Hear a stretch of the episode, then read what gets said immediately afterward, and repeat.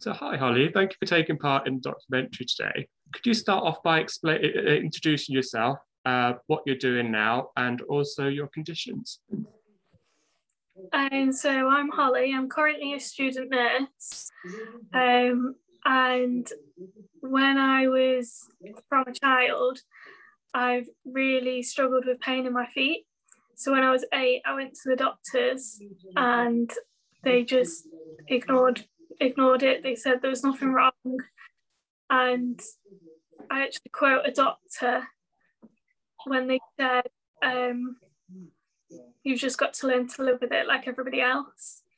So then I kept going back to them again and again. Uh, again, they didn't want to know. So in the end, I went up to A&E because it had been over 10 years since I'd first been to the doctors. And they looked at my feet and they said I needed to see a consultant. So I phoned my GP to get an appointment with a consultant and they refused to refer me. So in the end, we put in a complaint. I saw a consultant and it turned out I was born with a deformity in my feet.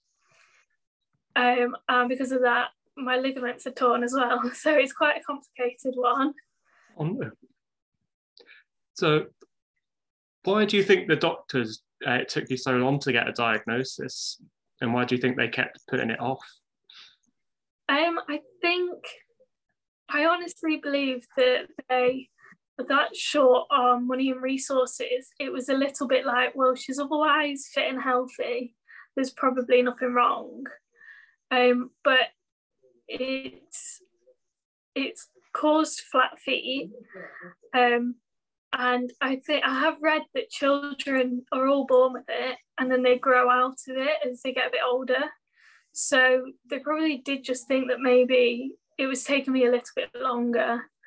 Um, but it was quite a rare one where it was just deformed. And what were your family's reactions when you were first diagnosed? And what were your feelings as well when you first uh, started feeling the pain in your feet? I, I mean, it was so long ago. Like I, because I've never known what it's like to not be in that pain. To be honest, I just thought it was normal, and then it was as I was getting older that I realised it wasn't normal. Um, and like even now, find it really hard to get my head around the fact that people aren't in pain when they stand up. And it was just so frustrating. And it makes you quite angry when they were just ignoring you.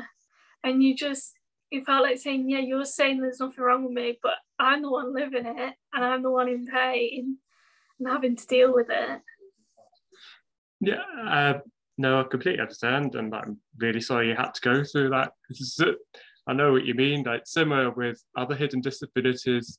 That I know, like my brother, he has ADHD, so it took him a while to get a diagnosis. Whereas they just think, oh, he's a difficult ch- child. He, whereas no, he's got a condition. That's what's causing it. That is how he experiences life. So it's different to how other people uh, see the world. So, how does it affect your daily life? Um, I I found because I have had an operation for it now, so it's not as bad now. But before, um, there were days I couldn't get out of bed. It was just too painful to even stand up. Um, and just things like it's hard to function in the day because I'm so tired because I keeps me awake thinking like about what happened and yeah, I just can't go for like walks or if I organise going somewhere, my first thought is right, okay, where do I park? Can I park near? Is it much walking? It really does like affect the things you can do. There's so many things I'm like, oh, I want to do that, but I can't do it because of my feet. And before, you kind of, even though you know that it's always going to be there. You think, oh, well, maybe one day I'll have it sorted. So now I'm kind of getting to the point that I'm like, well, realistically, I'll probably never be able to do like certain things because of it. And even with the nursing, um, there's like now I'm having to look into masters I can do that might mean I can move into jobs that are less um, like on my feet less. Um, and it's quite stressful now. I'm just trying to get through this degree without thinking of what. No, I can understand that. It's good though that you are thinking ahead. But um, do you think that growing up there was enough support and is there enough support for you at the moment? And what specifically challenges did you face growing up? Um, my family have always been a huge support. They have been amazing because they feel like they've been through it with me because they've seen they've seen it. Um, and they have seen when I haven't been able to stand up. Um, but I think everywhere else, because every time you go to see a medical professional, it just always happens to be on a good day. I've even, when I was working, um, they used to let me use a chair.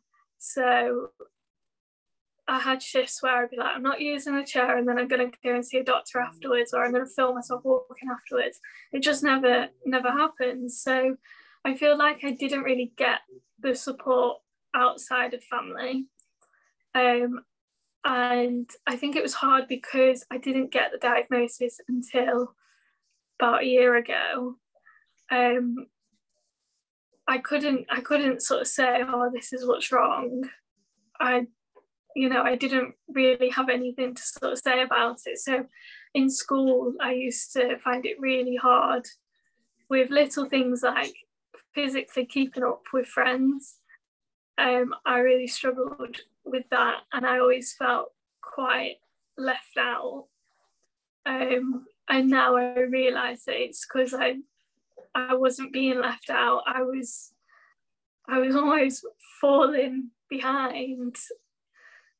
Um, so yeah, that was I think that was quite that was quite hard, like mentally, as well yeah. as physically. So would you say like obviously it's brilliant that you're at university now and um, just to understand a bit more would you say your condition affected you with the academic side of school or was it more to do with just like as you said like keeping up with your friends and more the physical side of school that makes sense? I think it was more like the physical side but then when I couldn't sleep because because of it, it would obviously make me late for school and and things like that. Um, or I sometimes all you can think about is the pain and you can't concentrate. But mostly it was like the physical side of it because people just thought that you were unfit and you couldn't do anything. Everyone thought you were lazy. Um, but it wasn't it wasn't the case you know i was always the last yeah. one to be picked in teams and things like that. And that was that was quite hard as well. Thank you for that. So that's the first part over. I do have more questions later on with what you said but uh, i'll just pause the recording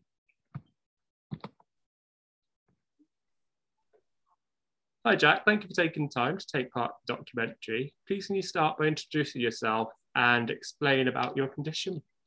Yeah, so I'm Jack Pritchard um, and uh, I have psychosis, um, which I'm medicated for. Um, and um, that was after a breakdown in May 2018. Um, I was I was sectioned for two weeks, the first two weeks of, uh, of May 2018.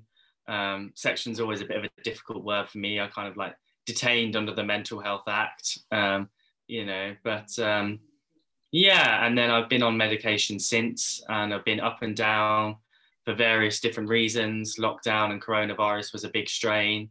Um, and I think it's kind of noticeable to friends and family when I'm having an off day or you know if I'm you know being weird to people that haven't met me before.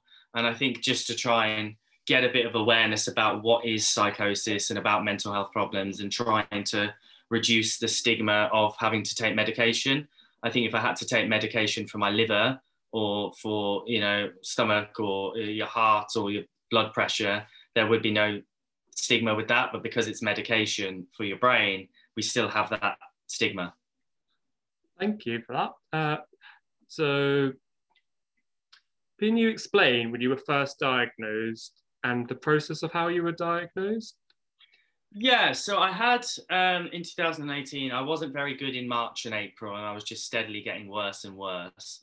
And then I self-presented with my dad um, at A and E um, one night uh, about six o'clock, um, and um, it was six o'clock in the evening. We were told there was a 24-hour counselling service or like mental health crisis emergency service. Um, they didn't get back to me until about nine o'clock the next morning. Um, so at that point, my condition was just getting steadily worse and worse and worse. And so they kind of made the decision that I wasn't allowed home and to kind of detain me in a ward in the hospital, but they didn't explain, you know, this is why we're doing this. So it was just like, I was like, okay, I'd like to leave now. No, you can't leave. What do you mean I can't leave? Like, what's my freedom to leave. No, you can't leave. We're putting you in a locked ward kind of thing. Um, and so that was quite distressful. And as much as people want to support the NHS and I want to support the NHS, and it's you know it wasn't good it wasn't good um, and i was seen by psychiatrists um, beforehand in april um, and um, they decided not to give me medication and to intervene and i think like why didn't you just if i could have avoided the breakdown if you'd have just given me medication at an earlier point you know antipsychotic medication i openly said to a psychiatrist, you know i'm hearing voices um, I said, unfortunately, my mum's no longer with us. And at one point, I said, you know, I think my mum's still alive, and you know, uh, and and all of these things. And I wasn't given medication. Um, and you know, we phoned crisis team, you know, dozens of times. Well, probably a dozen times the, the day before we went into hospital physically at six o'clock. And I think the NHS at the moment is very much a nine to five Monday to Friday service. Um, and if I'd have gone, but by six o'clock, everyone had packed up and gone home. So, what were your reactions during that point when you went to A&E and your family, and around generally uh, the diagnosis as well? Yeah, I mean, it's been a difficult one to diagnose because although I had a terrible time for two weeks, I made a very quick recovery. So after that two weeks, as soon as I was given the medication, I stopped hearing the voices and I was fine. So that was okay. And so actually, I was discharged in the summer.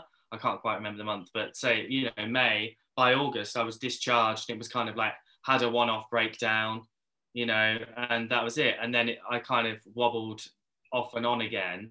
And to the point we decided it's just easier if I just stay on medication to prevent me having a wobble because the medication, it takes, say it's in your system for six weeks so if you take it and then you feel fine, and then you think, I'm feeling fine, so I'll come off the medication, and then you'll be fine for another six weeks while it's still in your system. But then after it's run out of the six weeks in your system, then you experience a wobble. And I was constantly kind of over the last, since 2018, up and down, up and down, up and down. And I think we've hoped by staying on the medication, I'll at least stay, you know, normal and stable and, you know, um, like that. Um, so it's been a difficult one to diagnose because of not knowing whether it was a breakdown or whether it's psychosis and what causes it. Um, I have to be careful with with weed, and that's something that can cause it. If you've got psychosis or schizophrenia or mental health conditions, they can really bring it to the forefront. So, you know, I've, I've got to be careful with that. And I think maybe to make awareness of that, like everyone's saying, you know, let's legalize weed, and that's a whole different debate. And there are huge pluses to doing that but you've also got to bear in mind it does cause mental health problems to come to the surface and so you need the money to go into mental health services so it's that uh, people need to be aware of how bad it is okay i'm an artist and a student so it was i was doing it fairly frequently and i think you know that's something that i've cut out now you know most of the time and uh, is is much better but i think to also raise awareness people just to do a little bit of research about weed and mental health and just not to think that it, it's fine. I know lots of people who've experienced paranoia with weed, lots of people who have then experienced psychosis, you know, people who, if they, they've discovered they've had schizophrenia through use of it. Um, so I think just to be careful there as well. Thank you. No, that, that's really interested and completely agree. Like, obviously, the wider debate around legalizing weed, like, it does, it is known to cause uh, mental health problems. So I agree with you. I think there needs to be more awareness for it. So, how do you say that your condition affects your day to day life? It's a difficult one because if I don't, if I'm not having a flare up, I'm my normal self. If I am, I'm really struggling. If you imagine that I'm trying to have a conversation with you and there's you know my drink here is kind of like or i'm hearing a voice whether it's coming from an object or just hearing a voice that's been like they don't like you. They don't like you. They don't like you. Why are you here? You're stupid. And it's obviously very negative thoughts that I'm receiving.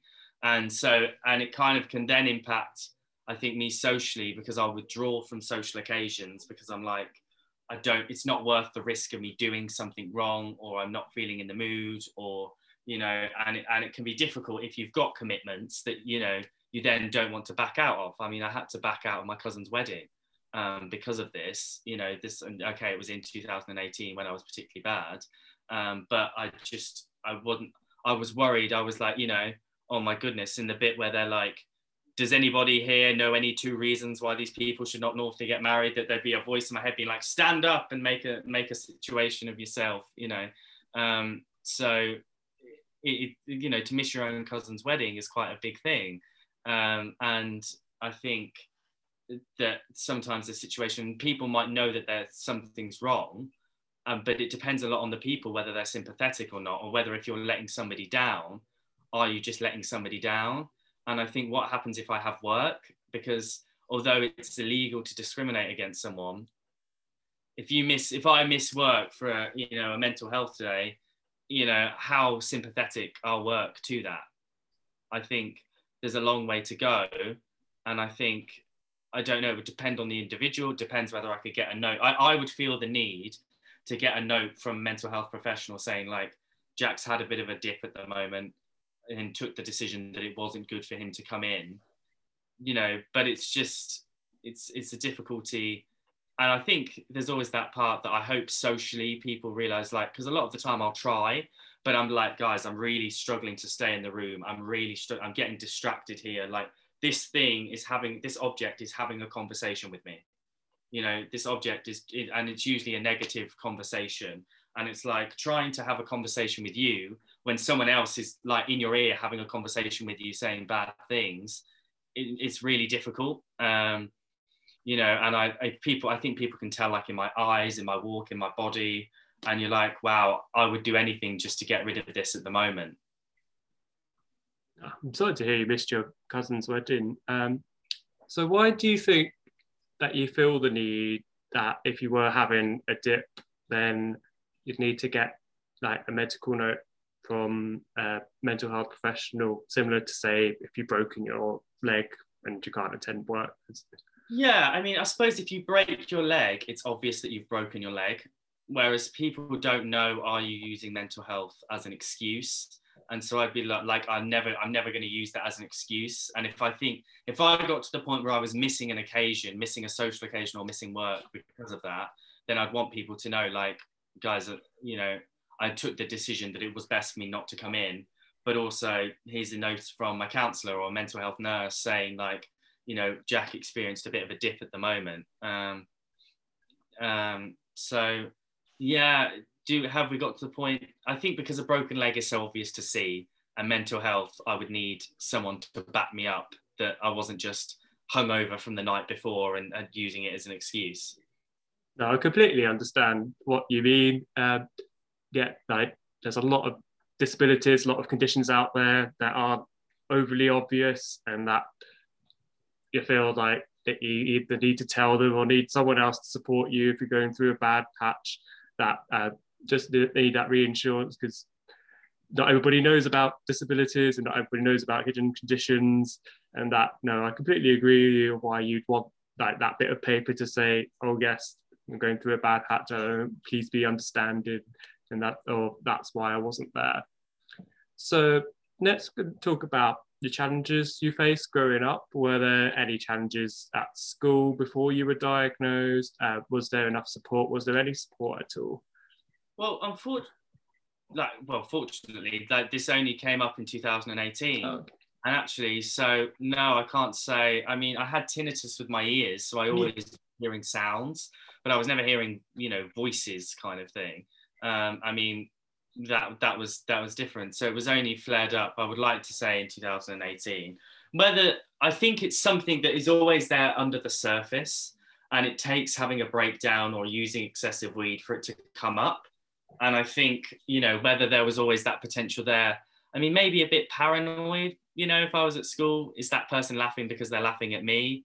You know, that's something that I've had on a slightly separate note. You know, having counseling for of like just raising you know self-esteem and raising confidence. And i think you know and uh, because i've lost my mum you know that was someone who i was extremely close to. And i think that that was something that happened that was when i was 14 that caused a lot of pressure on me. But i dealt with it well you know at the time i was doing my gcse's didn't drop any of my gcse's got basically straight a's and, and cope with my mum's death. So you know i'm very proud of how i dealt with that at the time but maybe it was just then afterwards you know as as you know six years went on to 2018 then i kind of lost the memory of her a little bit and that caused a lot of pressure and then we've lost photos and diaries and that caused a lot of pressure you know because it was like i don't want to forget her no, I can understand. I'm sorry to hear that you lost your mum at such a young age. Uh, so it is kind of fortunate that it didn't affect your school life and didn't really affect you growing up. So that's all for this section of the interview. I'm just going to pause the recording now. Sit down.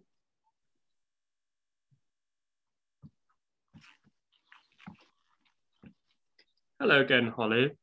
So I believe you both met before. Please can you talk about how to you met and how you know each other. Yeah, I mean, Cool. Sorry, can we scrap that one? Because I, I don't really want to admit that we met on Bumble, like not on such a big.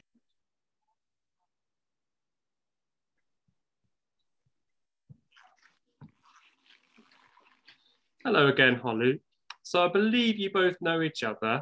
Please can you explain how you both, yeah, how you both know each other? Yeah, so we're um, in a relationship, um, and yeah, that's that. So, how did you find out about each other's conditions, first of all? Um, so, I think I found out with Holly's on an early date where I tried to play badminton.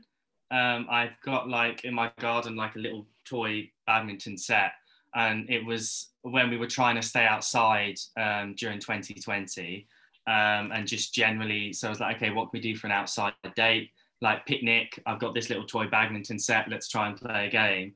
And then I wasn't aware, and then um, obviously Holly was in, was in pain with her feet, and you know told me about that.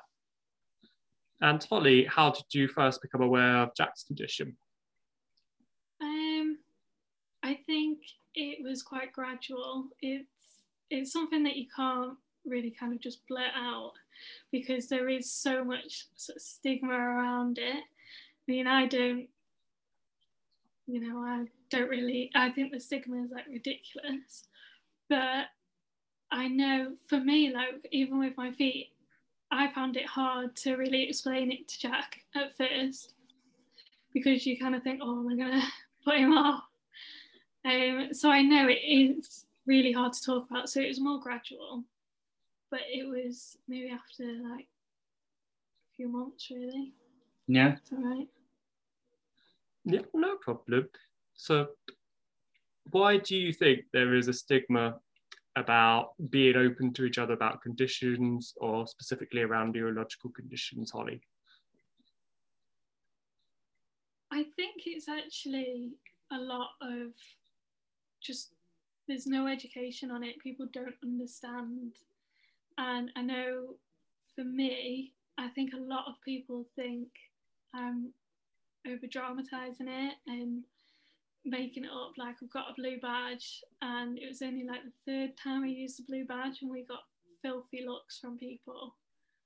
And I think that's just where people just aren't aware of it. And um, I, yeah, I just don't think people understand enough. And same question to you, Jack. Um, yeah, why was I kind of slow to to talk about it? I think maybe part of me hoped that okay, there wouldn't be anything like I would just be on this medication and I would never have a, you know a wobble again, and so there wouldn't be the need to. I think the extra stress caused by coronavirus and lockdown, and you know, if my dad had caught coronavirus, I really don't think he would have he would have survived it, quite frankly. Um, and so you know that was causing a lot of stress for me at the initial it was very quick. The world kind of imploded on itself you know in march the end of march very quickly. I mean you know one minute we were all out having fun at the beginning of march and it was just this thing in italy and china and then it was affecting us.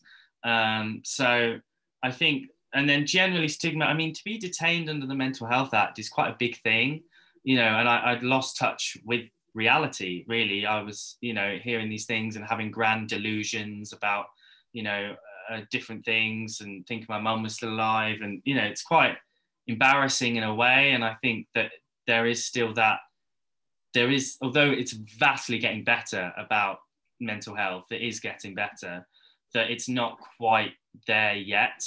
Um, and it can just be like you know if people are having anxiety, if you're having anxiety on a date or a, in a club or with friends or whatever, you know, do people understand that that is just a, that is a genuine thing, or are they a little bit like, come on, sort yourself out? I can understand that and why you had reservations about opening up to Holly, especially you were so new in a relationship. So there's that anxiety anywhere, isn't there, about first date nerves and things like that. So do you have to make any adjustments to each other's behavior to support the other with their conditions, or did it just come naturally? I think with me and and Holly, like because you've had the operation and you're a lot better after the operation, but for the beginning it was like you know, say if we wanted to walk from a station to somewhere, you know, maybe just taking you know a taxi or a bus where somewhere I would walk, you know, so a little adjustments like that. I mean, you know, there was the time during lockdown, say walking from my flat into town, you know, when we were, weren't allowed to do a lot and weren't allowed to do things, then I'd be like, well, I'll go for a walk because I find a walk quite stress relieving. Um, you know, having a walk and listen to some music is a way that I get rid of stress, but we can't really do that together, you know, before the off as, as, a, as a long, as go for a long walk. So I don't think it was anything major. It was just being aware that maybe we'll take a bus sometimes, you know, when I wouldn't have done that. I don't know what you think mm. of mine. Yeah, to be honest, I don't I don't really feel like I've had to just too much. Yeah. Yeah. It's, it's weird for me there. I'm like, okay, that's a good thing, but then I'm also like, I shouldn't feel like it should be. You know, it's kind of that.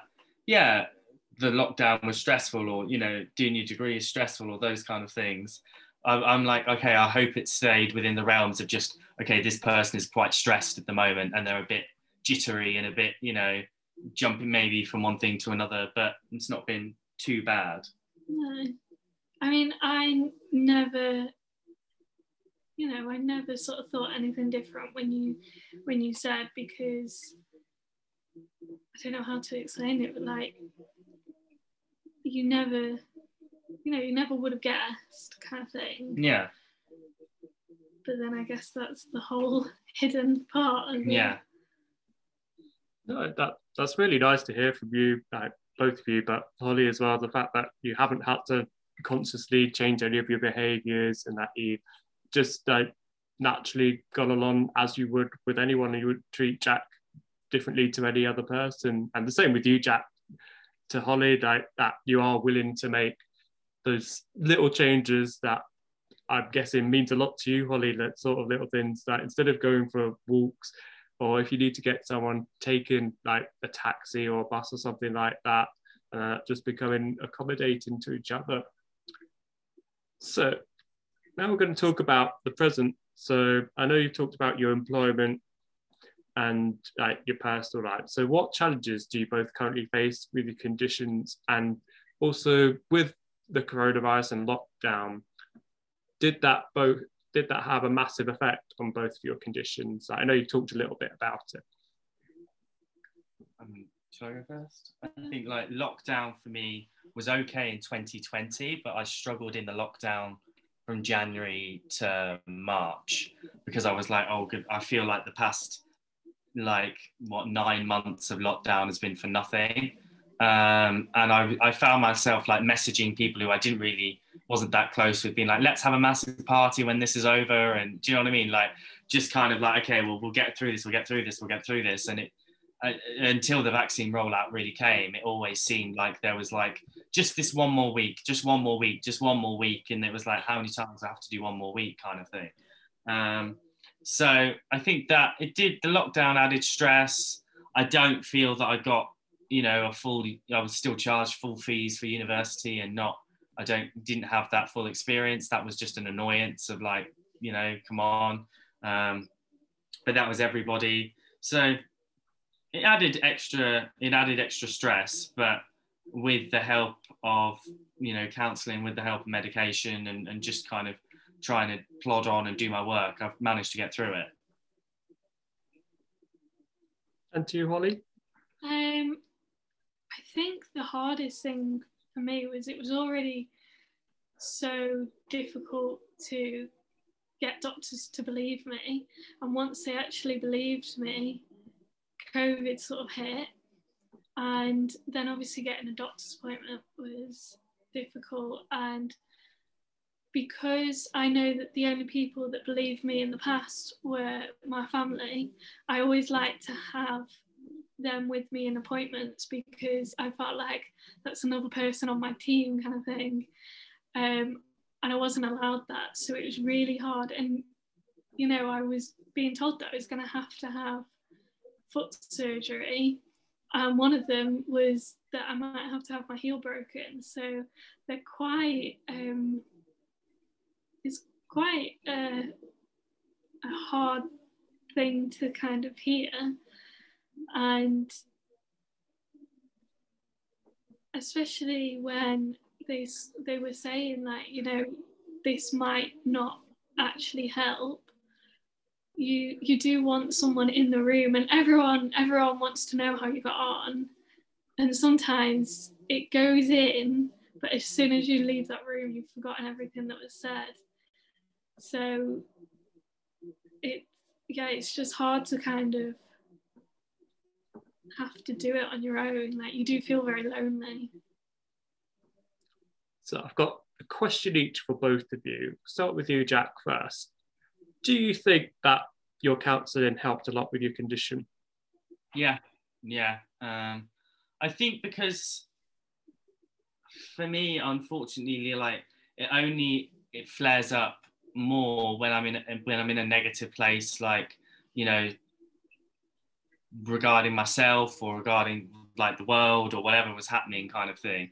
You know, I'm interested to know would I have got through if there hadn't have been coronavirus, would I have not had another wobble kind of thing? Because I was I was so worried about my dad. I was like, you know, if he goes to the shops and catches this, he's had pneumonia twice. He's got you know terrible lungs, terrible you know bad. He's got scarred, permanently scarred lungs, and he's old. You know, not that I appreciate me saying that, but he is. You know, and so I, I was quite quite worried about his health. Um, so that was causing a strain on me, and it was just felt like one of those things. Like if he catches it, he catches it. How you know it's quite different. You still need to go shopping. You know you still need to as much as we really tried to have minimal contact um, which we got through and then you had the vaccine and you know that was fine. Um, so I, I, do think counselling helped. You know we put more attention into our cars than we do our mental health. You know we have we should everyone should have like an MOT on their mental health and I think it helped with my mum, you know, going through grief counselling with my mum because it's something that I don't want to lose those memories of her. So, you know, that's that's really important. No, thank you. No, I agree. Like from personal experience, I've had counselling in the past, and I, I really can't like, shout about them enough. Like they are just like unsung heroes. And Holly, my question to you is, um, I've just gone blank. Sorry about. I'm just going to pause the recording. Look at my notes. So Holly, my question to you is obviously we met whilst we were working in the same shop. Do you think there's enough support from employers to people with hidden conditions? Do you think that in some places of work that you've received good support, or do you think more needs to be done? Um, I definitely think more needs to be done. Where we worked, they were really good, and they did let me sit down for the shift. But then when we first started, I had to go and look for that because they said that it looks unprofessional to sit down. So we weren't allowed chairs. So I think it singles you out when you're the only one. People are like, oh, well, why are they sat down? And, you know, you you can feel people like looking at you a bit differently. Um, and then um, my last placement, I had people getting at me because I was sitting down to do paperwork and things like that. Um, but again, I think it is a lot of people just don't understand, and because they can't see that it's there, they just they don't know and they don't think. I don't think anybody kind of goes and like, okay, I'm going to ignore everyone's conditions today. I think because they can't see it, they just don't know. Um, they even when they do know, I think sometimes they don't know how to kind of deal with it, and everyone's different, so everyone has like different needs, even if they've got the same condition. Um, but I do think that there needs to be more awareness that some people might have a condition that limits them. No, I completely agree with you. Um, so obviously throughout my life, I'm just from personal experience with my autism that I've always been determined not to have anything that says, oh, I've got autism, but for some reason when I started working in TV and everyone I've worked with, like been really lovely, like I've talked about my disabilities, things like that. I just felt like that I needed something to say that, oh yes, I have autism. And I don't know why it suddenly hit me like with TV. Uh, so like, I've got one of those hidden disabilities lanyards now that says I have autism and like, everybody's been like so supportive. So I do know what you mean. I think there just needs to be more education and awareness, like both the two together, like just generally on hidden disabilities and conditions in, in general. So what would you both say are your proudest moment, proudest moments and biggest achievements? And also, no, actually, I'll save that question till last. Yeah, what would you say both your biggest achievements and proudest moments? So no, because it's our mine have got nothing to do with mental health. So like I've I've got hugely proud achievements since before I was, you know, um, had the the breakdown in 2018. I mean, I suppose sometimes like when you're having the wobble, like uh, I know I refer to it as a mental health wobble or a dip or whatever you want to say, okay. bear up, you know, that sometimes just like carrying on and just doing a lesson and people not noticing that there's something wrong when you're like inside your head you're like i feel like screaming right now you know but just kind of being able to do a lesson and do it to like a normal you know a normal way. Um so yeah that's regarding the, that that's probably you know one of my proudest achievements regarding the mental health. I mean i think i think mine it, it's something that is nothing to other people but it was quite a big thing for me was before I had the art, um, we used to walk to a coffee shop and back, and I looked on Google Maps and it worked out it was about about one kilometre. And after that, I couldn't really do anything for the rest of the day. But since the art, um, my I was on I was getting a bus to a train station, and it was it just wasn't moving because of the traffic so i just decided to get out and walk and then i looked back at how far it was and it was about a mile and that just felt like i just felt on top of the world like it was amazing that i'd gone from not being able to walk a thousand meters to walking a mile, which I don't know what that is in kilometers, but I think it's better. no, I think that's a brilliant achievement. Like I think the biggest achievements can be are the things you do that seem like completely mundane to somebody else, but to you, like they're big personal achievement. So no, I think that is that's really good. That is good to see that your operation like is obviously working. That you can like push yourself to do uh, things like that. So no, that that's brilliant. I think you should be proud of yourself. So, what are both of your wishes for the future? What would you like to achieve? And also, do you think anything needs to change to help support you both and also other people with hidden conditions? Um, should I go first? It doesn't have to be to do with like it can be just personal things you want for the future. It doesn't have to be related to disabilities. Yeah, future, I really enjoy my teaching job. Um, you know, Stagecoach, that's really good. So I, I want to just carry that on. Um, you know, aspirations and and I think just be happy. I think a combination of the of coronavirus, which made us all reassess that the grind and the hustle and working to your, you know, your flat, you know, to your gone is not actually what people want anymore. People want to be happy. And I think with the with my mental health as well, like sometimes I'm not happy and it's like an outside force that is making me not happy. And I can be like, look, I've got these, this is positive, this is positive, this is positive, this is positive. But it's like, yeah, but the chemicals in my brain doesn't want to release the happy chemicals. So it's really difficult to be happy, you know, and I think so just just to be happy. And if that, you know, comes in the form of theatre or teaching or whatever it is, you know, that's that's my priority. Um, as in terms of like, yeah, I think there's huge amounts of work that can be done with mental health. I think mental health first aiding is a thing now, and I think that could be really publicized a lot more. I think there's stigma. My medication doesn't. It, I am not sure how it reacts with alcohol. I mean, alcohol is all something that reacts with your brain. I'm not a big drinker anyway, but you know, I've, I've had times when I was on a flare up and on medication. I thought I don't want to drink because you know, one I think alcohol is a depressant, and the you know it might interfere with the the app with the medication, and you know, someone. So I had a half pint and kind of being mocked on my you know university course because I was having a half pint and thinking like, you know, actually the reason I'm having a half pint is because I was sectioned, you know, a few years ago, and I I'm on medication and I don't want to, you know, um, I don't want a, another flare up. So uh, that kind of like maybe alcohol and mental health could be improved. That kind of slight masculinity of like you've got to go down to the pub and got, get absolutely trashed. I'm like, but if it doesn't react well with medication, then I'm not going to do that. No, I completely understand that, and I, I agree. Like, even if it's something similar to what they do with cigarettes and put like messages on alcohol, like around mental health, like just I think something needs to change. And same question to you, Holly.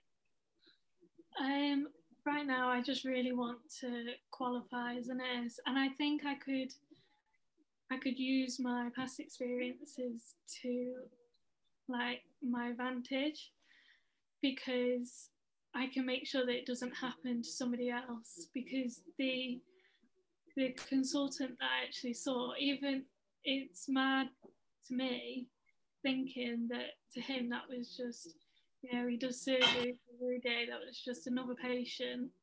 When to me, like, it might not have been physically life saving, but like mentally, I think that was a life saving surgery. So I'd like to be part of that for other people. No, I think they're both brilliant ambitions for their futures, for the future. And no, I think I'm sure you'll pass university. You're a smart person, Holly. so I'm just going to pause the recording and then just got the last section to do. So, Jack, what do you think about how Holly deals with her condition? And what are you most proud of her and the way she lives with her condition? I think she's very brave. I think she has a high tolerance for pain. Um, you know, she's in pain and she needs to take, you know, medication for that. I, um, she has to put up with a lot of shit. Um, you know, we used about the second or third time she ever used her blue badge. and you know someone giving us really really dirty like what what are you doing? Like you know disgusting comments and looks. And me having to get out the blue badge and going up to them and being like this is what we've got you know some of them being like oh sorry i didn't realize Well, it's like. Well you know I, I appreciate maybe if they were a blue badge holder themselves which i don't think they were but you know you want to make sure and it, but that's the whole point it's a hidden disability she got out of the car. So now she you know Holly has a blue badge and like shows it to everyone who's around and puts on the sunflower lanyard really obviously. And you know i think that's such a shame. I don't think the Royal Exchange Theatre come out of this with much credit. You know she's i presume told you about a time we were at the Royal Exchange Theatre um, yeah, and asked to use the lift and we were refused access to use the lift oh no yeah. she didn't tell me about that one actually no she didn't no uh, so, Sorry. Um, well, we were at the Royal Exchange Theatre, and there was, you know, some steps to get in, and she, we'd walked a lot around trying to find the entrance. We were buzzing, you know, buzzing the for the lift, and no, the lift wasn't working, wasn't coming, uh, and so we used the steps, and then on the way out, she was like, you know, there was the lift, and it was working, and we wanted to use it, and said, okay, can we use the lift down? And the, the usher said, you know, it's just for disabled people. Um, you'll have to take the stairs. And it was like, well, nobody else wanted to use the lift at that time why not just let us do that? Um, I think um, you know that was disgraceful. There, really, it's like well, it's a hidden disability, but because she's you know young and you know then people don't see it. So you know, I think I think she does very well. No, thank you. Just pause the recording. So, Holly, what do you think about Jack's condition, the way he deals with it, and what are you most proud of, Jack? Um, I think he does deal with it really well.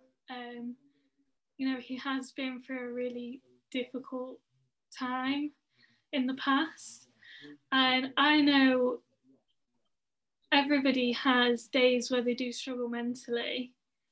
And I was saying to him last night, it must have been really scary for him. I remember when I had the operation, I was on I was on Oromorph and I could feel the or see things on what I was wearing, they were moving, even though I knew that they weren't. So, because I knew that it was a medication making me feel like that, that reassured me. But if there was something like that situation, but you know, you don't don't know why it's happening, if if it's really happening or not, that must actually be really scary.